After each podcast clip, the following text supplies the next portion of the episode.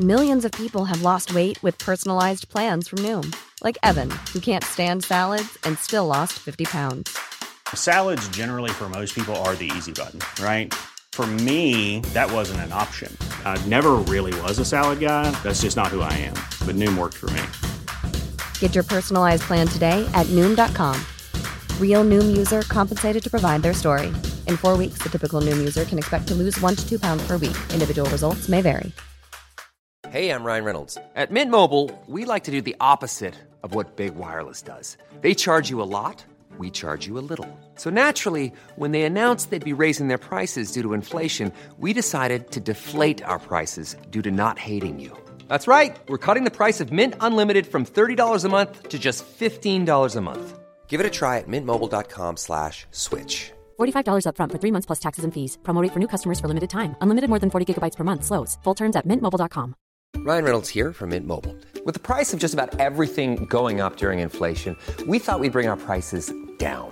So to help us, we brought in a reverse auctioneer, which is apparently a thing. Mint Mobile unlimited premium wireless. Ready to get 30, 30, bit to get 30, bit to get 20, 20, 20, bit to get 20, 20, bit to get 15, 15, 15, 15 just 15 bucks a month. So, Give it a try at mintmobile.com slash switch. $45 upfront for three months plus taxes and fees. Promo rate for new customers for limited time. Unlimited more than 40 gigabytes per month. Slows. Full terms at mintmobile.com.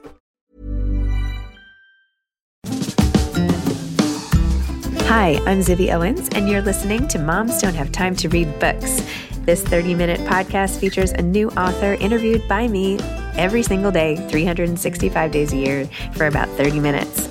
I am also the publisher for Zibby Books, which publishes 12 books a year in fiction and memoir. Our books are already out now. You can check it out on zibbybooks.com. And we have a magazine called Zibby Mag, where we have lots of wonderful essays and lifestyle features. That's at zibbymag.com. We have classes at zibbyclasses.com.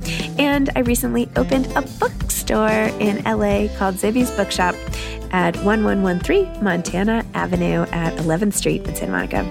I hope that you are able to enjoy some of our other offerings. But this here podcast is the basis of all of it and started in 2018. And no matter what I do, this is basically my favorite thing. Enjoy.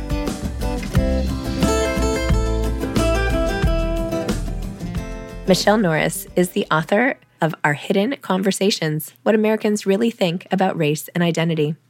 Michele is one of America's most trusted voices in journalism, earning several honors over a long career, including Peabody, Emmy, DuPont, and Goldsmith Awards.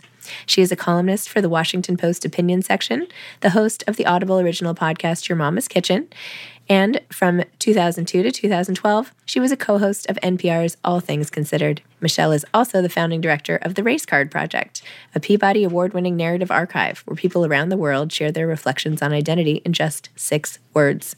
Her first book, The Grace of Silence, was named one of the best books of the year by the San Francisco Chronicle, the Christian Science Monitor, and the Kansas City Star. Before joining NPR, Norris spent almost 10 years as a reporter for ABC News, covering politics, policy, and the dynamics of social change. Early in her career, she also worked as a staff writer for the Washington Post, Chicago Tribune, and the Los Angeles Times. Welcome, Michele. Thank you so much for coming on Moms Don't Have Time to Read Books to discuss our hidden conversations, what Americans really think about race and identity. Thank you, Zibby. Glad to be here. I love your podcast and I love the title of your podcast because it speaks to me as a mom who many times has struggled to find time to read books. Yes, I, I relate.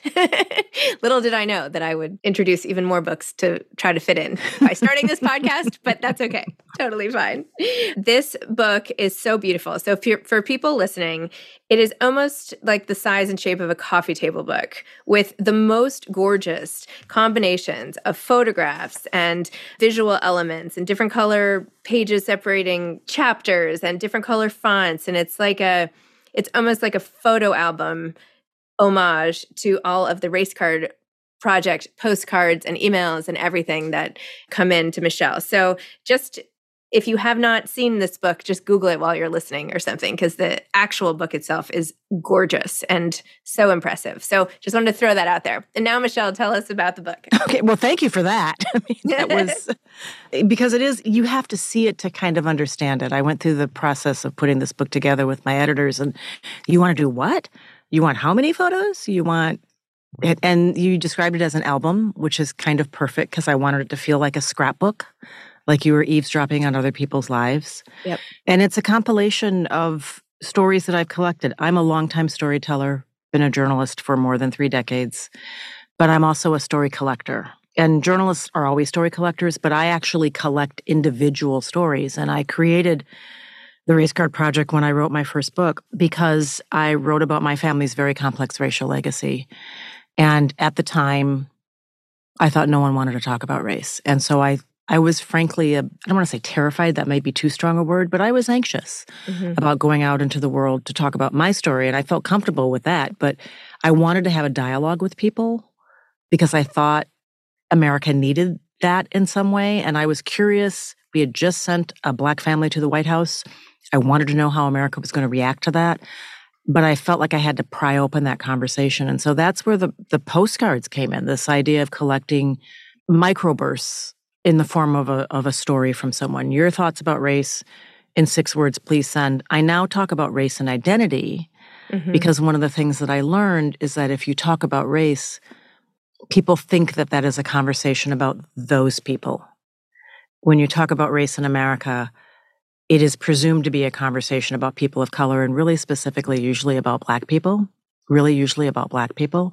And so I now talk about race and identity because if you talk about identity, everybody has an identity. Yes. And it's a way in for people who are white, who are Latino, because race doesn't apply. It's an ethnicity, not a not a race necessarily. You can be Afro Latino, you can mm-hmm. be white and Latino, you can be, you know, if you travel to Peru, you will, or, or lots of places in Central and South America, you meet a lot of people who are Asian and Latino. So race wasn't the right word there. Mm-hmm. And a lot of people feel like identity. Wait, that's that's something I relate to. I am a bass fisherman. I am a baker. I am a, you know, University of Michigan fanatic sports fan, you know, whatever that is. That is, I happen to be married to one of those. Um, oh, okay. Just saying, you might be yeah. a University of Michigan fan. I don't know. but that that opens the door for a lot more people, and then it made it. I think that's one of the bigger lessons for me is that we need a new way to talk about race mm-hmm. and to widen that door so more people feel like they can come in the room and get comfortable or maybe come in the room and be uncomfortable but at least get in the room. Yep well, I love how it just started with an idea that these these postcards with six words, and you would just leave them out everywhere and hope that people would send them. And first you got five, ten, twelve cards, and then next thing you know, you're inundated with cards, and then you turn it into emails. And I just love this image of you at Kinko's picking up your first stack of cards and seeing what it becomes not the least of which is this book which is yeah. you know it's amazing when you just follow instincts like that and you're like i don't know there's something about this i just got to try it and then look what happens. Well, one of the guys who who was at the UPS store where I was collecting the where I was collecting the cards, he now runs the joint. He's now the manager of you know of the store. I think he I think he actually may own it. I think he may have purchased it from the previous owner. But we, you know, I still talk to him about it. He says I miss the cards because most of the stories now come in digitally. Yeah. But when when the cards would come in for the guys who worked at the UPS store, there's no sheath, there's no covering. Mm-hmm. So, so, people you, were were writing these amazing things on these postcards, and for them it was entertainment. Mm-hmm. You know, they mm-hmm. would like, oh, she's got a stack of cards today, and they they I don't think they usually read people's mail at the UPS store, but in this case, in this case, they were going into my box and pulling out the cards and actually having you know really interesting and yeasty conversations based on the six word truths. Yes, were arriving in their box. So be careful what you put on a postcard is basically the takeaway because it will be read. I was thinking as I was reading, there must be, I don't know, thousands, hundreds. I don't I don't know if you've even counted how many of the postcards you represented in the book, but every page there's like a pastiche of a, of a bunch. Not every page, but scattered about. And you you've grouped them into thematic sections, feeling, you know, unsafe or feeling uh, who, what is your identity? Feeling like you know how is your appearance? Are you pretty enough? You know all of that like which i found really interesting also because then you see how many people have similar cards that they are sending in and thinking and right away you're like oh well all these people are thinking this. They're less alone immediately. But then of course i started like reading and thinking well like what would my six words be? You know i feel like everybody who reads this has to like contribute to the project. So here's what i came up with. I think mine would be i'm an american jew fighting anti-semitism What do you think? I think that's I, I it count? It, count, it counts as six. There's I don't think there's any hyphenation Yeah. in there. There's a contraction, which obviously works. It speaks to the moment, and that speaks to the nature of talking about race and identity. It's a journey that changes over time. That that hill's a little steeper right now because of everything we're experiencing Yes. geopolitically, and it probably means something different for you Mm-hmm. now as a parent than it did because Yes. you're fighting it on behalf of yourself and other people Oh, that are going out in the world with their own identities. Yes. So yeah, I mean, it's what I find is in, in many of these six word stories, there's a whole novel Mm-hmm. embedded in just those six words. And your and I realized that when. I yes, yes, they often do. Mine did. And and when I call people to do little oral histories, the six words is often the starting point for a story, a, a, a tale, a narrative that is deep and rich and complex, and it just starts with the six words. So What if I were were to Oh, you know ask sorry. you about you know your six words, I'm sure that there would be we'd fill it in with stories. We'd find out you know what's been said to you, what you're fighting. I mean, it's it's a it, it's even if they're it's somewhat abstract at the beginning, it usually gets very deep and very personal. I could see that. What are your six words today? Well, I land the one that I always come back to is still more work to be done. Because in matters of race, we always think the work is over. Mm. We want it, we want to think, we want to get to the finish line very quickly. That's what post racial was all about. The, the the discomfort, the you know, the idea that can we just be done with this? Can can we just stop talking about it? I mean, it's called the race card project in part because I always hated that phrase when people say Mhm. someone is playing the race card. Yep. It's a convenient or elegant or pithy way to say please stop talking. And I was trying to do just the opposite to stoke conversation Mm-hmm. when I started the project, the six words that first came to me were fooled them all, not done yet. Because I grew up in Minnesota and spending summers in Alabama, where my father was from. I had a significant speech impediment when I was very young. Uh, I'm a brown girl who grew up in a largely white state in a largely white neighborhood and attended a school that was on the cusp of integration. And a world behind a microphone was not imagined for someone like me mm-hmm. for lots of reasons. And so on top of all the, you know, the fact that I was brown, black, African American, on top of that having a speech impediment, no one would say, well, that's the, that's the one that we think is going to become a, you know, a communicator. I'm putting my money on her. yeah. No one was making that bet, right? and the not done yet part is, you know, I'm I'm I'm not done. You know, I'm I'm in my 60s. I'm not I don't hide that. And You look really That's- young, by the way. Oh, You- I don't know what you. you, I don't know what you're doing, but let me know if there's some secret. I thank can you. It's attitude is, is most of it. I just refuse to act my age. but it's at a point where people can often start to look past you or sort of assume that you're that you're done, that you're Mhm. hanging things up. And you know, we always get these 40 under 40 lists or, you know, 30 under 30 or, or whatever, you know. I'd, I'd I'd like to see a 60 uh, above 60 list, you know, people who started doing really interesting things later in life because that's often when you finally have time and bandwidth and Yes. wisdom Yep. and chutzpah and courage and the courage of your convictions and sometimes just plain courage because you've seen things and you've done things and so that's the not done yet part of it I totally get that. I thought when I started my podcast that most authors would be quite young. And it turns out most authors have had the time to experience things. And many first novelists, even, are in their 50s, 60s, for, certainly 40s. Yeah. So I find that refreshing and encouraging. i do too i do too and i and i want to hear the stories this is this podcast that julia louis dreyfus is doing yes. that you may have heard and i love the idea the concept. I just saw that it was podcast of the year on Apple. I just noticed that. So I I have to start listening, obviously. it's really interesting but you know it's it's a great idea she sits down and talks to women of a certain age Mhm. you know about their life because we don't spend enough time listening to the wisdom that they have to offer and it's delightful Well, speaking of delightful podcasts, your own podcast is amazing and you have the most amazing guests. And I love this whole notion that you want to know not just like the food in your mama's kitchen, right? This is about what is it like? What was it like for you growing up? And of course, that is like the embodiment of what it's like asking, it's a nice way of saying, like, tell me all about your family. But you don't say that. you, are like, just tell me about this place. Like you're so good at that. You know, even with the six words and the place, like it's a these are shortcuts into a way into something that is so important to people, and so comes out so you know emotionally, like kind of a visceral reaction without having to go into long questions and it's like very smart very targeted i like it thank you it's it's all about doors portals mm-hmm, mm-hmm. you know mm-hmm. peering into windows and whether it's the race card project or the work that i do at, at your mama's kitchen uh, podcast i'm always trying to make sure that lots of different people hear themselves and see themselves in the content that i create because that's not often the case mm-hmm.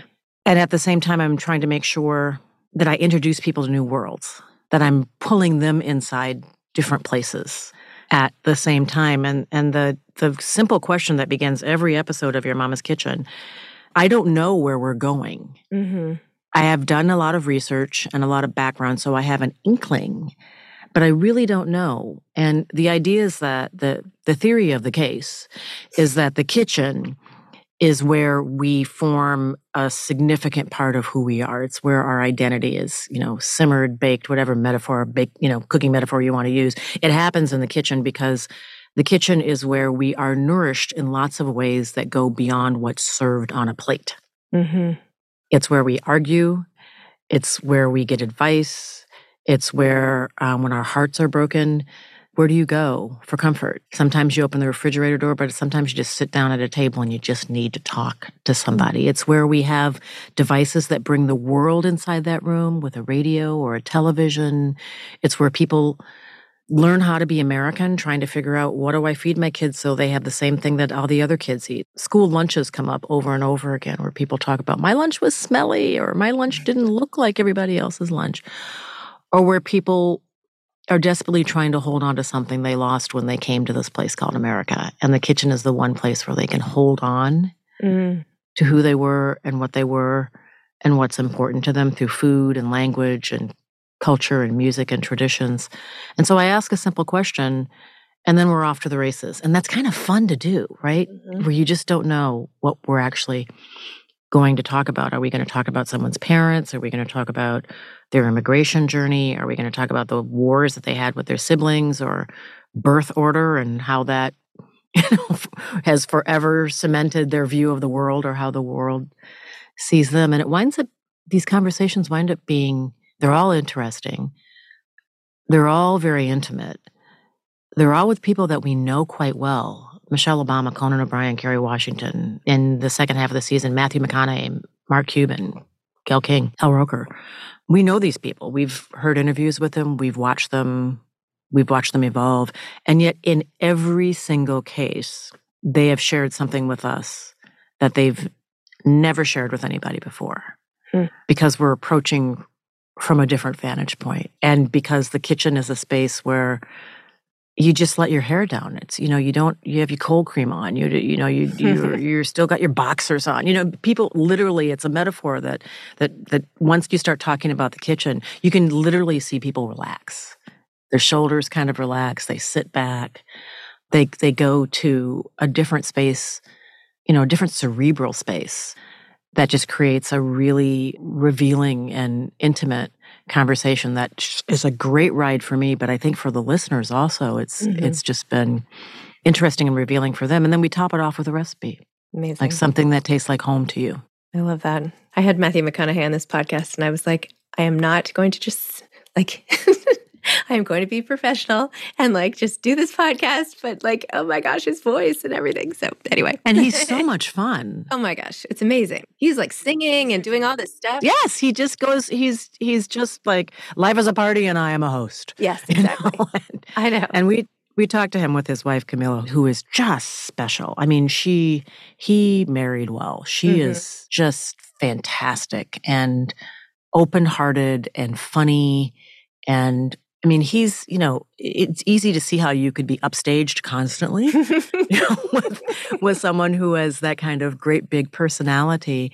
And even in her quiet way, there's a gravitational pull, you know, that, that pulls you in her direction. She's a, a, a woman of gravitas and depth and outer and inner beauty. She really was, fun couple. She was also on the podcast. And then when I listened to Green Lights, did you listen to the audiobook of that? Yes, yes. When he was talking about her and how he just like totally fell for her and she was like not at all interested at first. And he was just like, that's the one. Like that was her. Oh my gosh. That was probably, that was one of the best sections of the book, I think. That is a really good book. it was. It It was. was a really good book. It's going to be on several, under the tree for several people for me. I think it's a great dude book. hmm It's small. It is a conversation starter. I mean, he's very vulnerable hmm in Yes. in that book, and through his vulnerability and his journaling and the way he presents things, which is, it, it- I should say, that book. I, and I told him this when I talked to him. Was a big inspiration for the design in my book because I didn't want to write a book that was, you know, a traditional start to finish. I wanted it to feel like a scrapbook. I wanted Yep. it to feel like you were listening to someone think out loud, that there was definitely curation. hmm But in terms of the design, I definitely wanted to break form. Yeah. And Green Lights does that. It's true. It does. Head over to Hulu this March, where our new shows and movies will keep you streaming all month long. Catch the award winning movie Poor Things, starring Emma Stone, Mark Ruffalo, and Willem Dafoe. Check out the new documentary, Freaknik The Wildest Party Never Told, about the iconic Atlanta Street Party. And don't miss FX's Shogun, a reimagining of the epic tale, starring Anna Sawai. So, what are you waiting for? Go stream something new on Hulu. Millions of people have lost weight with personalized plans from Noom, like Evan, who can't stand salads and still lost 50 pounds. Salads, generally, for most people, are the easy button, right? For me, that wasn't an option. I never really was a salad guy. That's just not who I am. But Noom worked for me. Get your personalized plan today at Noom.com. Real Noom user compensated to provide their story. In four weeks, the typical Noom user can expect to lose one to two pounds per week. Individual results may vary.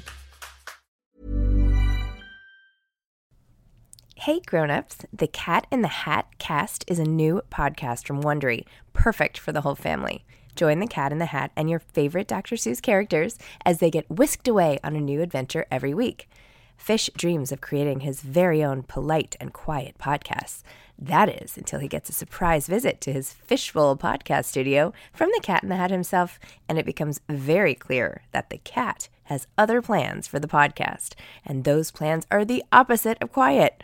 The cat may be disruptive, but it turns out he's also a great help to get fish out of all kinds of predicaments. Bursting with music, silliness, and rhymes, the Cat in the Hat cast encourages us all to find fun that is funny in every episode. So sing along to new favorite songs, try your luck at Titanic tongue twisters, have some fun with wondrous wordplay, and most importantly, bring your family along for all of the adventures in the Cat in the Hat cast.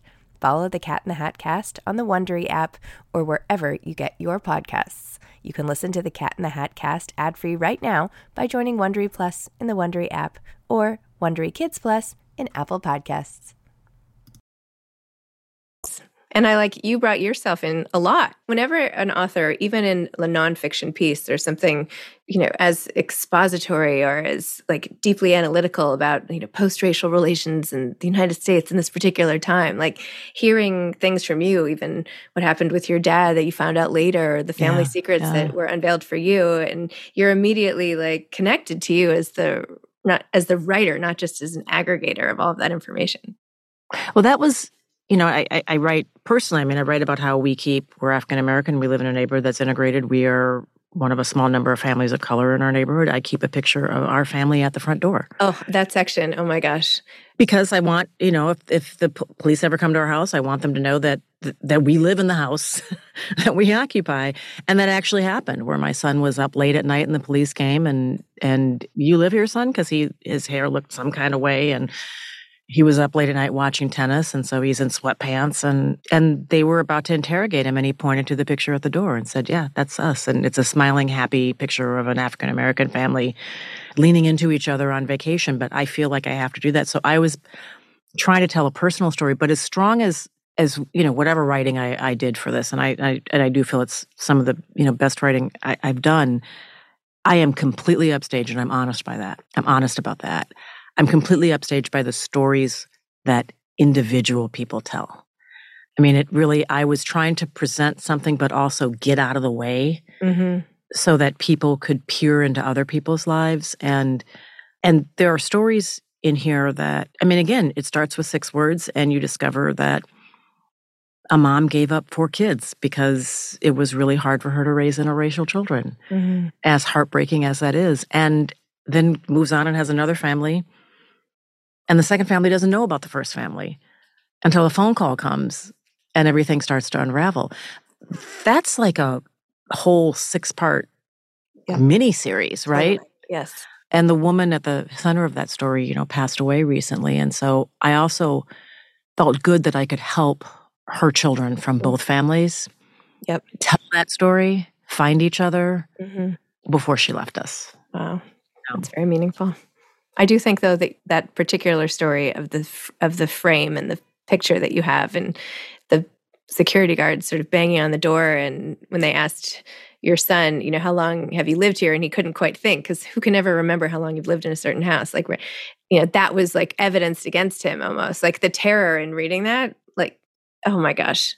And then even some of the other little clips that you have from other people like the mom who was like just stay on the phone with me when her son was yeah. Yeah, being yeah. pulled over. And yeah. he's like, Mom, I've this has happened to me like eight million times. I don't need to stay on the phone with you. But she's like, No, no, no, I can't, you know, just the fear, like as a, you know, going back to like us as both as moms, like all the moments in here where you just, you know, you feel so it just makes you feel over and over again fear, concern, you know, it, just all of it wrapped up.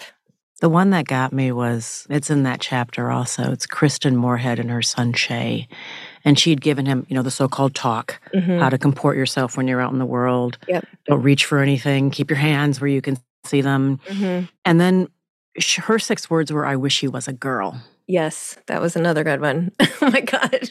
and and of course she didn't she loves her son and is you know so glad that the creator gave her this child right? Mm-hmm. that she's that she has been tasked with raising this boy who's not a man. She doesn't really wish he was a girl but she wrote those six words after reading about yet another police killing the killing of tamir rice. She watched the video of a police shooting a child who was at that time the same age as her son brown skin african american kid in a park winds up getting shot.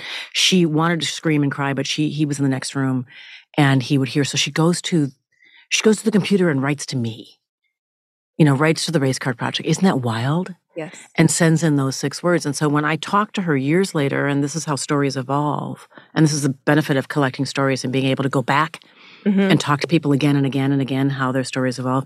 At this point, Che is um, knocking on manhood, big shoulders, square jaw. His voice is still kind of squeaky, but it's mm-hmm. it's changing. You know, he still is kind of a goofy kid, but you can see that that's that's going to go away pretty soon. And and he explains to her, he's now giving her the talk. So, mom, this is what it's like for me. And this is how I handle it. And I know you you asked me to do this. What didn't make it in the book is they talked about how they go shopping and how his mom was always trying to. He wanted to buy Timberlands, or he wanted to buy baggy pants, or he wanted to buy a big puffy jacket, and she was always presenting him with options that, and he knew what was going on. You know, I prefer that you look like this so you don't capture attention. And mm-hmm. and he mm-hmm. wants to look like every other kid, including Seth and Julio. And, you know, I mean, every kid at his school dresses like this, not just, you know, the black kids and because that's the style. Mm-hmm. But she he's giving her the talk. And at the end, she is just a puddle because she doesn't know what to feel. Like it worked. I gave him the talk. He knows how to handle himself. But why did I have to do this? Why do I have to send a young man into the world who feels like he has to be jolly all the time to inoculate other people's fears? What part of his manhood, what part of his personhood, what part of his personality will never really evolve mm-hmm. because he has to live in a cage and I helped him do that. Mm. And he'll survive because of it, hopefully but she she just was and to watch all that because that's the stuff that we know happens and usually as a journalist i know it's happening but i don't get to see it. And in this case when people send those six words it's often an invitation for you to have those conversations. And the surprising thing for me and the beneficial thing for me as a storyteller story collector as a journalist is that the majority of the stories came from white americans.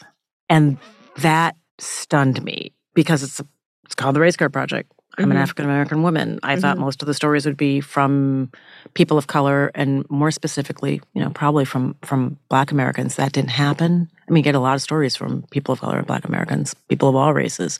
But the majority of the stories for most of the 14 years that we've been doing this have come from white Americans and most conversations about race are not that inclusive in that way. And so it has been an opportunity for me to have very candid, often uncomfortable, highly unvarnished conversations about all kinds of things that I normally would not get a chance to do. Hmm. I would not normally have a chance to have these kinds of conversations. And I wanted to write a book about it because I wanted to allow other people to do that too. Back to your mama's kitchen for just a second. You are a mom. How would your kids describe? Do you have more than one kid? I don't know. I don't know. I have three. three kids. yeah. I have four kids. So, how would your kids describe if they were asked what was their mama's kitchen like? Well, we, we actually talk about that now because I guess I do this podcast and they are avid listeners.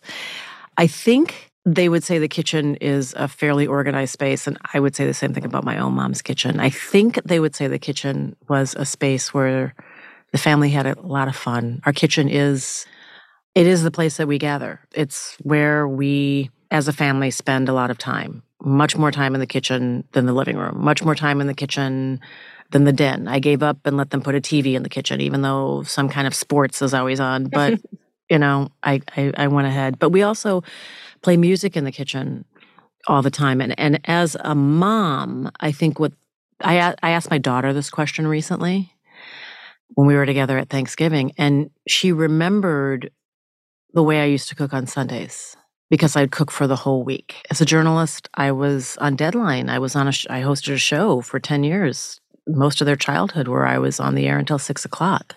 Not just a show, like a pair. okay. I just hosted a show, you know, whatever.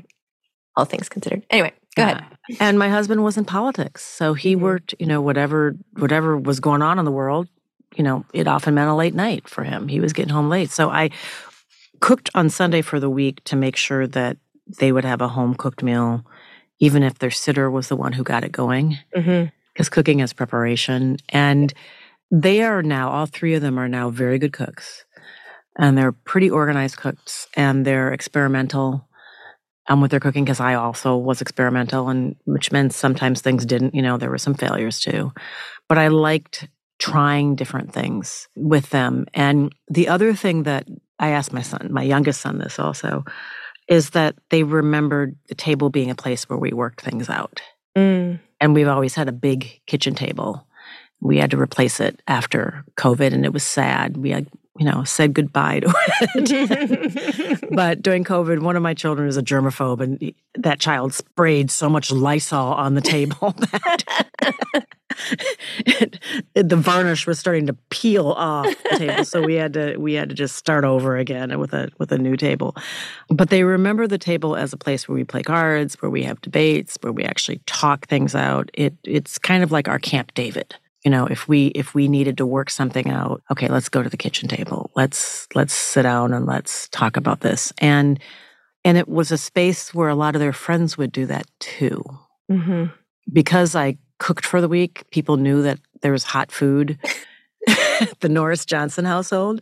So we could can, can clay stay for dinner tonight? Can you know and i was always happy to do that because i knew other parents the juggle is real Yes. you know and so if i could help out in some way and when i was on campaigns you know they would return the favor and and do that. But the the theory of the case i guess that i explore every week that we are formed in important ways as conan o'brien said to the degree that he is clay the kitchen is the kiln you know Mm, that's that's mhm. where it's all baked our kitchen was and still is very much the kiln for our family That's beautiful.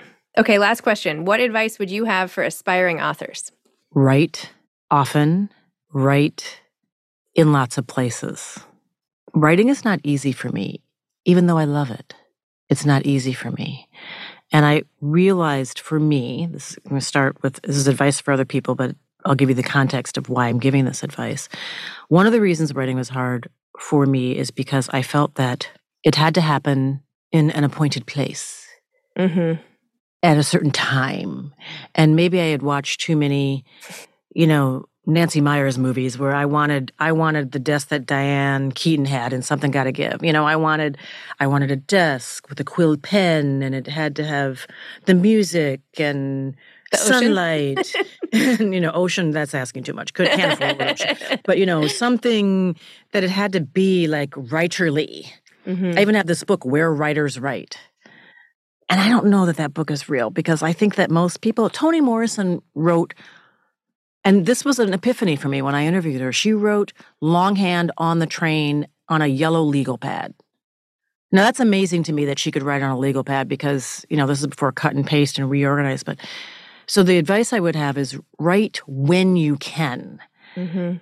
and where you can and on the train and in your head in the shower write it down just write and write often and let it sort of ooze out of you and then edit and realize that you can put it you know together much of the portions of the book in our hidden conversations that i wrote i realized a big chunk of that book was written in my phone where I was just talking into my phone in the notes section and then later translating it. So that would be one piece of advice. The other would be to listen.